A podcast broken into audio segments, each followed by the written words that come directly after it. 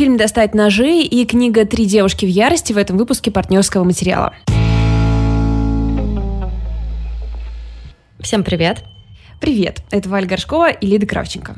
Да, и сегодня ничего нового не случится, мы будем говорить опять же про кино и про книги. Хоть какая-то стабильность в вашей и нашей жизни. Да, это прекрасно на самом деле. Вообще-то психологи доказали, что если у вас есть что-то, что вы делаете условно стабильно каждую неделю, то это поможет вам избавиться, ну не совсем, конечно, в какой-то мере от лишней тревожности. Я уверена, если бы это была пробежка, а не прослушивание подкаста, то толку было бы больше. Ну, кстати, но... можно бегать и слушать подкаст. У меня многие классные да. друзья так делают. Вообще-то я тоже так э, делала.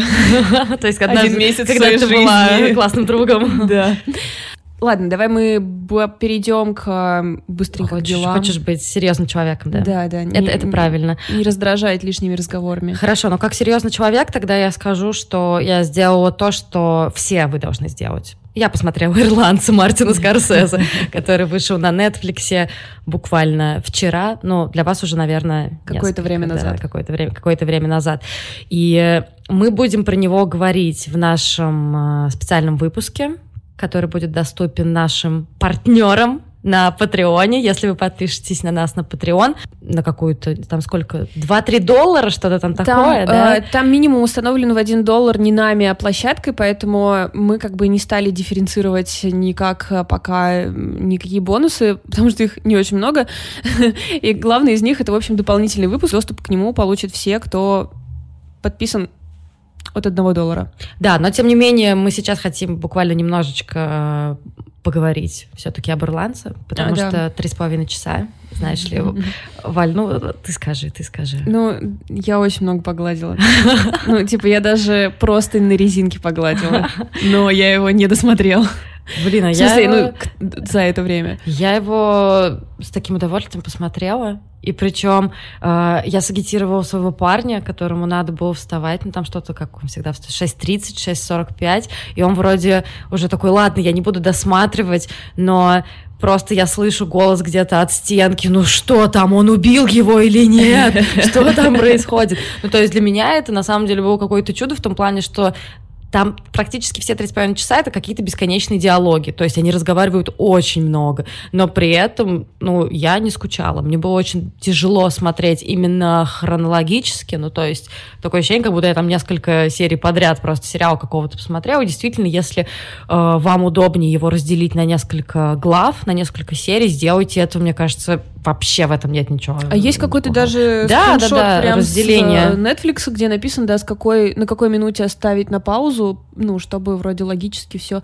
Мне показалось еще, что он так как-то смонтирован и собран, как, знаешь, такая типа нарезка. То есть ты уже вроде два часа смотришь, а там все еще как будто бы нарезка предыстории какая-то, как э, такое, типа, краткое изложение, но вот уже полтора часа прошло, тебе все еще кратко излагают. Мне потребовалось время на то, чтобы настроиться на такую манеру рассказывать историю.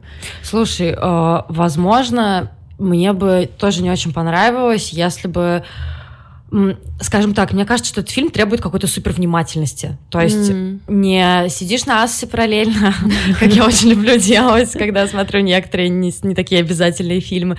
Ну, то есть он требует внимательности для такого полного погружения. Причем э, там же сразу несколько временных линий, то есть там флешбэк во флешбеке. То есть вообще настоящее условно это мы видим главного героя, который сидит в доме престарелых, он какой-то супер просто старый и рассказывает о своей жизни. Дальше мы видим, как он чуть менее старый, едет со своим чуть менее старым другом в какое-то путешествие и начинает вспоминать вообще свою молодость, и как он с этим самым другом познакомился.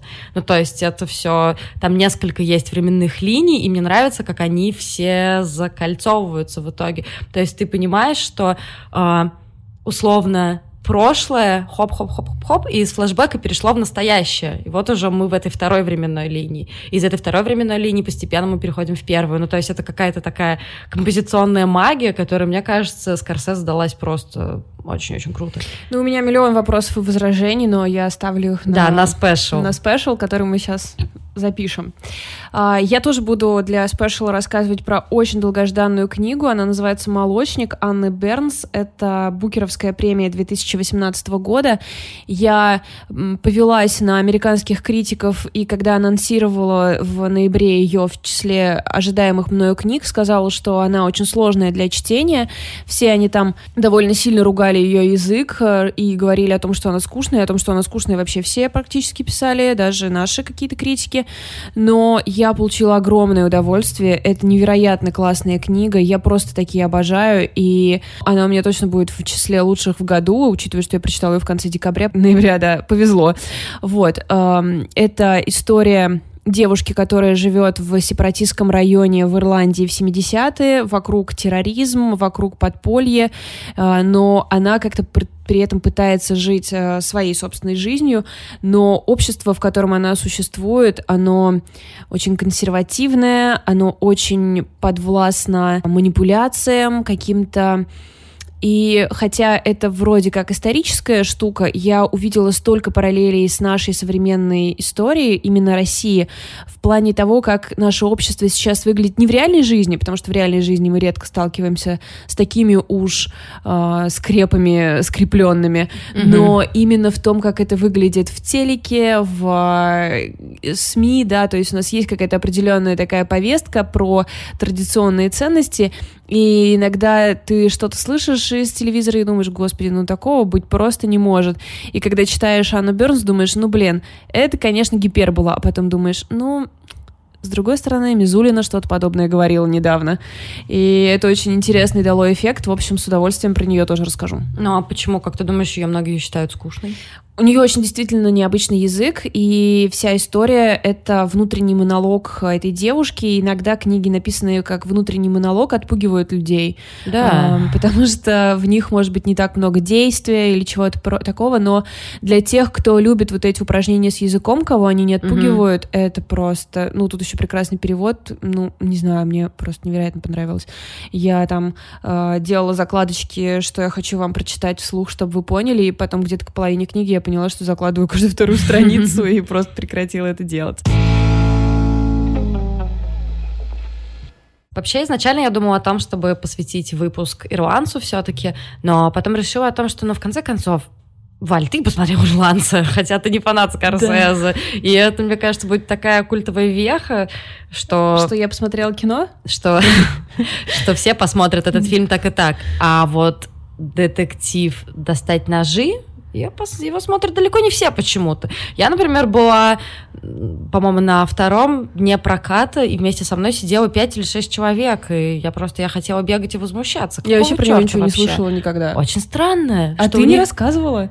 Я имела в виду очень странно то, что такая какая-то, не знаю, неактивная промо-компания, и Возможно, просто людям надо рассказать о том, какой да. это прекрасный фильм, Давай. чем я сейчас и займусь. Это такая история с классической завязкой. 85-летний э, такой э, мощный глава семьи, писатель, э, который продал там сколько там, 85 миллионов своих детективов, он отмечает свой юбилей.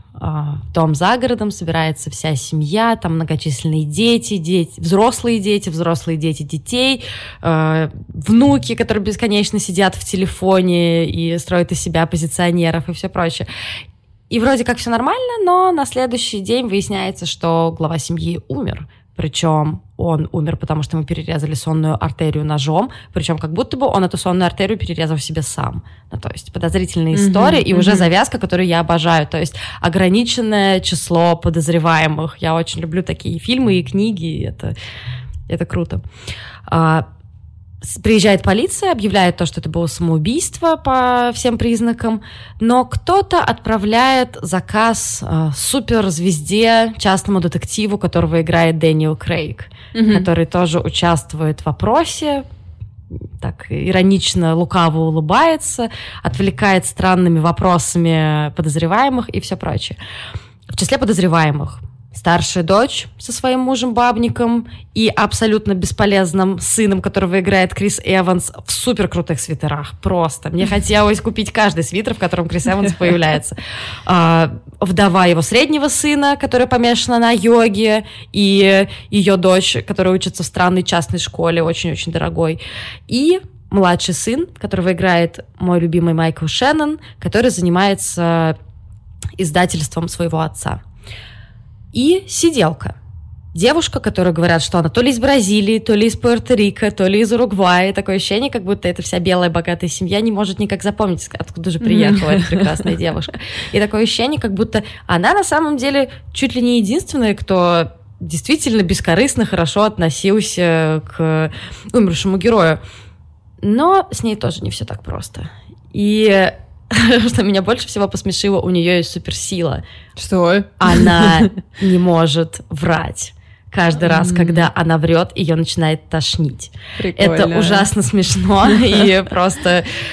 Ой, так хочется дальше вам рассказать, но все это спойлеры, спойлеры. Давайте начнем с того, кто такой вообще Райан Джонсон. Это парень, которого сейчас многие знают как режиссера последних Звездных войн. По-моему, он снимает сейчас и новые Звездные войны к этой истории я совершенно равнодушна, но самое главное, что мы должны знать, что Райан Джонсон снял ту самую бутылочную серию во все тяжкие, где Уолтер Уайт всю серию гонялся за мухой. Mm. Идеально. Мне кажется, эта серия разбесила просто вообще всех. Но зато вошла в историю. Она вошла в историю, да, это совершенно культовый эпизод. И кроме того, он снял чуть менее известный фильм, который называется «Кирпич», а, это на самом деле это такой классический нуар, который помещен в атмосферу школы. То есть в главных ролях там Джозеф Гордон Левит, и это действительно фильм, который надо смотреть. Он очень странный, и это такой перевертыш. Опять же, как ты думаешь, что там со школьниками может такого произойти, а это действительно снято по канонам классического нуара. Почему я так ратую за «Достать ножи»? Ну, в первую очередь, потому что он действительно ужасно смешной а, частный детектив, который в игре играет Дэниел Крейг, который должен быть жутким мачо, очень остроумным, разгадывать разгадки все сразу же. Просто улики сыпятся ему на голову, а он мимо некоторых из них проходит мимо. И сначала я думала, почему ты такой тупой? Потом я поняла, что, ну, наверное, это сделано для того, чтобы я похохотала. Потому что это действительно ужасно смешно. У тебя есть свидетельница, которая в буквальном смысле тошнит от лжи. Господи, прижми ты ее к стенке. Почему ты такой лопух? Но тем не менее, это все довольно смешно. Во-вторых, Райан Джонсон умудрился собрать просто великолепнейший каст, и в первую очередь я рада Джемили Кертис, которая там, как всегда, элегантно, цинично, злобно курит сигаретки и всех обличает. Кстати, ее скоро можно будет увидеть в продолжении Хэллоуина, э, Хэллоуин завершение или Хэллоуин финал, как-то так это будет называться, и опять за ней будет бегать э, кровожадный убийца в маске. Mm-hmm. И, конечно же, на это я пойду, разумеется. А, кроме того, а, мне нравится то, что сейчас а, опять стал очень активно сниматься Дон Джонсон. Это такой звезда 80-х. И что самое интересное, чаще всего я его вижу в роли таких, знаешь, белых э, гетеросексуальных мужчин после 50, немножечко расистов, mm-hmm. и кажется, что где-то у него в шкафу висит mm-hmm. дедовская форма Куклукс-клана. Но ладно, об этом мы можем только догадываться. Э, Лэкет Стэнфилд, которого мы видели в прошлогоднем, одном, одним из лучших фильмов прошлого года «Простите за беспокойство», он играет там полицейского, Тони Калет, ну, который может сыграть, мне кажется, не знаю, папоротник, труп, деревяшку, mm. женщину в истерике. Все что угодно. мастерства, где нужно показать зеленый, она Она типа... просто была лучше. Ну и, конечно, Майкл Шеннон, просто с которым я смотрела столько плохих фильмов, и так приятно посмотреть с ним хороший. Ну, просто потому что это моя персональная любовь. Кстати, Крис Эванс, который там играет бесполезного внука, такого избалованного мажора, первая, наверное, роль, в которой я готова признать, что те же самые актерские курсы что-то ему дали, потому что до того он казался мне, ну, просто мешком с картошкой. Ну, может, он действительно в режиссере все-таки часто. Всегда. Ну, типа, ему вообще никогда не везло, с учетом того, что он снимался у Пан Джун Хо «Сквозь снег». Я не думаю, что дело все-таки в режиссере.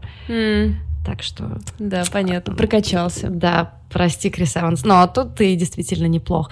И, кстати, знаешь, э, мне-то на самом деле показалось, что это не ничего, даже не черная комедия и даже не сколько детектив, только такая очередная обличающая политическая сатира. А, понятно. Нет, ну серьезно. А там в Британии или Англия? Ой, Британия там штаты, или Штаты? Там Штаты, Штаты, угу. Штаты, да. И э, изначально это стало понятно, когда мы видели сцены допроса, угу. и все эти прекрасные родственники говорили, о, там, наша прекрасная сиделка, да, она из Уругвая или она из Парагвая, или еще откуда-нибудь. И все эти монологи о том, что мигранты могут переезжать, если они будут делать это законно, если они будут очень долго трудиться, что особенно смешно слушать от людей, которые, ну, как бы, многие из них сами-то не очень много денег заработали, в основном почивают на э, деньгах своего вот этого патриарха прекрасного. Ну, это, да, это прямая цитата, учитывая семейство, которое сейчас возглавляет, где тоже там дедушка поработал, все потом спокойно, и это та же самая риторика, да. И э, не хочется, конечно, спойлерить, но концовка нам тоже очень хорошо показывает отношение самого режиссера к этой теме. Mm.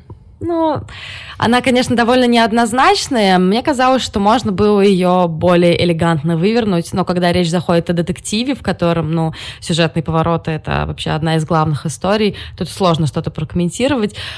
Но, с другой стороны, он же не Агата Кристи, в конце концов. Поэтому я думаю, что там все-таки это задумывалось не с не совсем ради того, чтобы удивить нас какой-то там роскошной концовкой, роскошным твистом и все прочее, а именно упор на сатиру над политической ситуацией, наверное, mm. у него было это самый главный его мотивацией. Блин, ну мне кажется, немного обидно, когда в угоду э, актуальному высказыванию ты немного отказываешься от каких-то вещей, потому что срок годности твоего произведения тогда несколько сокращается. Слушай, а мне кажется, что это произведение может быть актуально в любое время. Ну, как бы дискриминацию ее можно переложить на не только там на расовую ситуацию, не только на конкретную ситуацию с латиноамериканскими мигрантами в Штатах, но и как бы на все вообще. Mm. Поэтому я не думаю о том, что он такой специально, хм, не буду-ка я писать классный детектив, потому что я сделаю упор на своем политическом высказывании. Я думаю, что просто тут скорее в его каких-то, ну, творческих возможностях. Mm. И вряд ли он ставил себе целью увеличить свое политическое высказывание, немножечко уменьшить mm-hmm. э, качество детективной линии. Понятно. Скорее про- просто все это дело так вышло. В любом случае фильм идет в прокате и он очень многоплановый и многожанровый, и в первую очередь, конечно, мне нравится то, что э, там можно все-таки посидеть и посмеяться. Mm-hmm. Несмотря на то, что э, когда я ходила в кино, справа от меня сидела женщина, которая 30 минут пыталась открыть бутылку с пивом, мне очень хотелось ей помочь, но я как-то не хотела вторгаться в ее личное пространство. То есть она прям пыталась его открыть, потом она ела пирожки со шпинатом. Но даже это не помешало мне прекрасно провести время. Поэтому я уверена, что каждому из вас нужно провести какой-нибудь вечер в компании этих прекрасных людей и прекрасного режиссера, тем более, что у нас э, есть чат, как раз тоже для наших патронов. Мы там недавно обсуждали кратенько фильм э, как раз «Достать ножи». И одна из наших слушательниц сказала, что э, Райан Джонсон намеренно изобразил одного из героев, там младшего то ли внука, то ли правнука, чуваком, который просто все время сидит в телефоне и даже практически ничего не разговаривает, mm. и он совершенно бесполезный и бестолковый, потому что хотел сделать такую аллюзию на кинокритиков. Я подумала о том, что, ну, чувак, ты молодец. Причем, что самое интересное, это парень, который играл одну из главных ролей в первой части «Оно», ну, то есть тоже такой уже медийный мальчик, и он реально ничего не делает. Он просто стоит все время и что-то пишет в телефоне. И я так, ну, ладно, значит, в этом тоже была, наверное, какая-то задумка. Я с книгой «Три девушки в ярости» впрыгиваю в последний вагон каких-то э, своих принципов рассказывать вам про новинки, потому что она хоть и 2019 года, но начало, первые рецензии на нее mm-hmm. были в феврале, но а, в последнее время как-то и, видимо, потому что были мероприятия про, по, э, в честь 30-летия падения Берлинской стены, и как-то, не знаю, вокруг меня очень много появлялась эта книга, Э, разговоры о ней. И, наконец, когда у нас был э, сюжет, когда у нас был эпизод, где я рассказывала про коллапс Берлинской стены, книгу индивидуума, э, наша слушательница посоветовала вот мне трех девушек в ярости, я подумала, ну все, мне уже нельзя откладывать. И я получила огромное удовольствие, я ужасно рада, что я за нее взялась, э, несмотря на условный тег Young Adult, которого mm-hmm. я, честно говоря, избегаю, потому что э, я очень рада, что такая... Ни Янг, не отдал. Да, посмотрим правде в глаза. Я очень рада, что у современных подростков вообще есть э, эти книги, потому что я помню, что когда в моем где-то десятом классе мне попалась какая-то ужасно переведенная в ужасном издании какая-то Young Adult Товская книжка про приключения какой-то девочки в ее школе, как она там справлялась с буллингом, первой любовью, прыщами, волосами, что такое. Я была так ужасно счастлива, я думала, блин, вот, это же про меня, волосы, что с ними делать? А, сейчас, когда я открываю популярные Young Adult товские книжки, мне очень тяжело их читать как раз из-за очень сильного упрощения всего, и, ну, то есть, как бы восприятие уже хочет посложнее что-то почитать. Вот. Здесь прям совсем другое дело. Во-первых, это роман в стихах. Все просто ушли. Подождите. Нет, это роман в письмах. А, что я люблю, честно говоря. Люблю читать переписки. Своего парня. В общем, эти три девушки, они живут в трех странах, они из трех стран, Франция, Германия и Греция. И, в принципе, эта переписка не только между ними, но и между их родителями, между какими-то важными людьми в их жизни. В общем, ты выстраиваешь сам всю историю по разным письмам разным людям. Действие происходит в с 66 по 68, то есть понятно, какие исторические события на фоне происходят. Лучше, наверное, примерно хотя бы представлять себе, что было в, со студенческими протестами во Франции, но тут, в общем, такое, это довольно подробно там рассказывается, если вы не читали как-то про это, то тут вы разберетесь. Про Германию, в принципе, тоже надо знать, но я думаю, что тоже базовых знаний достаточно. Вот мне было недостаточно про Грецию, я чего-то как-то совсем упустила этот момент, когда там пришла хунта к власти, угу. и как а, там тоже были концентрационные лагеря для коммунистов и какие там ужасные творились вещи. Я, честно говоря, вот эту часть истории вообще не знала, так что мне тут пришлось немного с статьей Википедии параллельно все читать. Но, опять же, если вы, так как это, видимо, рассчитано на молодых людей, если вы все это не знаете, в целом контекст вам дают. Но самое прекрасное в том, что история этих трех девушек в их переписке, соответственно, на первом плане их личные абсолютно переживания, и вся вот эта машина истории, она где-то ну, на фоне mm-hmm. остается, то есть э, все, вся историческая э, мясорубка, она между этими письмами. Э, семья девушки из Германии э, была арестована, и она жила во Франции у своей вот, собственно, подруги у, в семье, в семье друзей семьи. Эм, Потом ее отец смог выбраться, потом перешли через границу ее мать. В общем, ее забрали обратно в Берлин, и вот с этого расставания начинается их переписка. В ней очень много обычного девчоночего взросления, обычных девчоночных проблем на фоне такого довольно традиционного общества, которое находится в процессе слома. То есть, когда девушки понимают, что, в общем, они могут точно так же выйти на баррикады. И поскольку практически все э, голоса здесь женские, кроме там пары мужских писем, которые нам даются для, опять же, под, ну, поддержки истории женщины, э, мы, мы видим, как постепенно они для себя открывают право на какие-то чувства, право на какие-то поступки. И это все написано великолепным, каким-то простым, абсолютно живым языком. Каждая из этих девушек абсолютно по-своему э, интересна, и голос у каждой свой довольно яркий. Поэтому я могу, ну, ничего, кроме как посоветовать, э, провести с этой книгой пары, пару дней. Она, в общем, совершенно не длинная, и написана на Изабель Пандазопулос, то есть а, э, гречанка, гречанкой, угу. да.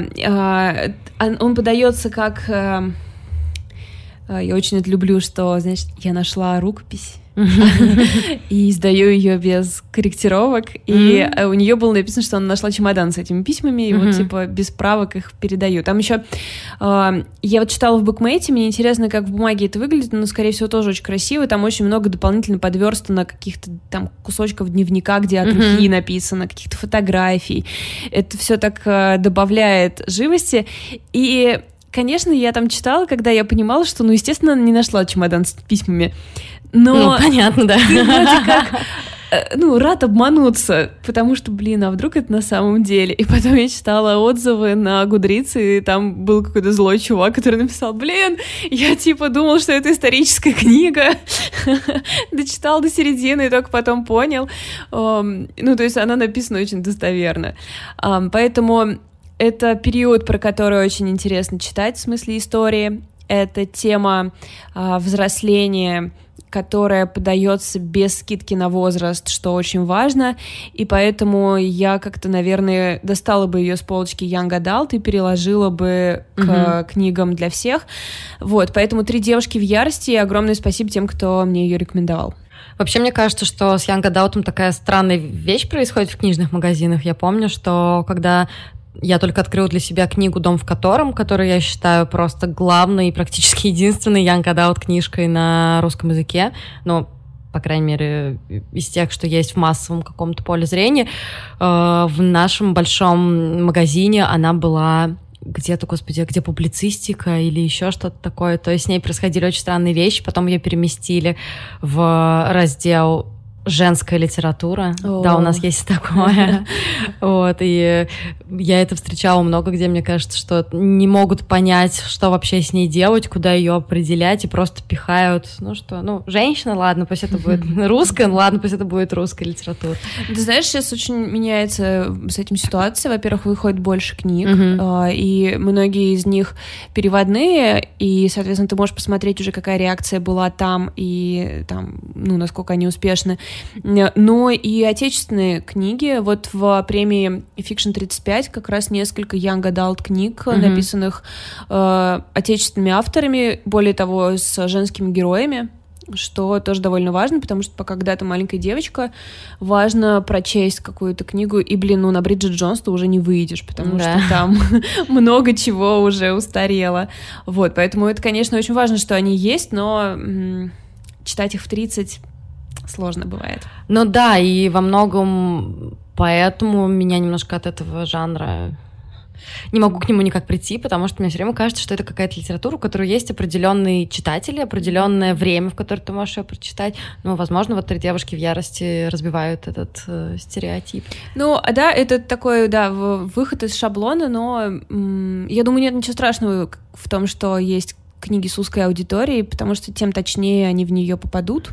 Ну, слушай, я не знаю, всегда мне, например, э, мне не очень нравится видеть, что того же самого Стивена Кинга всегда относят там фантастика, хоррор да, или еще что-то такое. Это немножко у странно. очень тяжелая судьба у ну, нас. да, то есть я просто недавно чуть насмерть не поссорилась со своим парнем из-за того, что он мне начал говорить, что это вообще э, полная ерунда, которую никто не должен читать, что это а, абсолютное графоманство. Но наш спор закончился в том моменте, когда я спросила у него, что он у него читал. Mm. Ничего.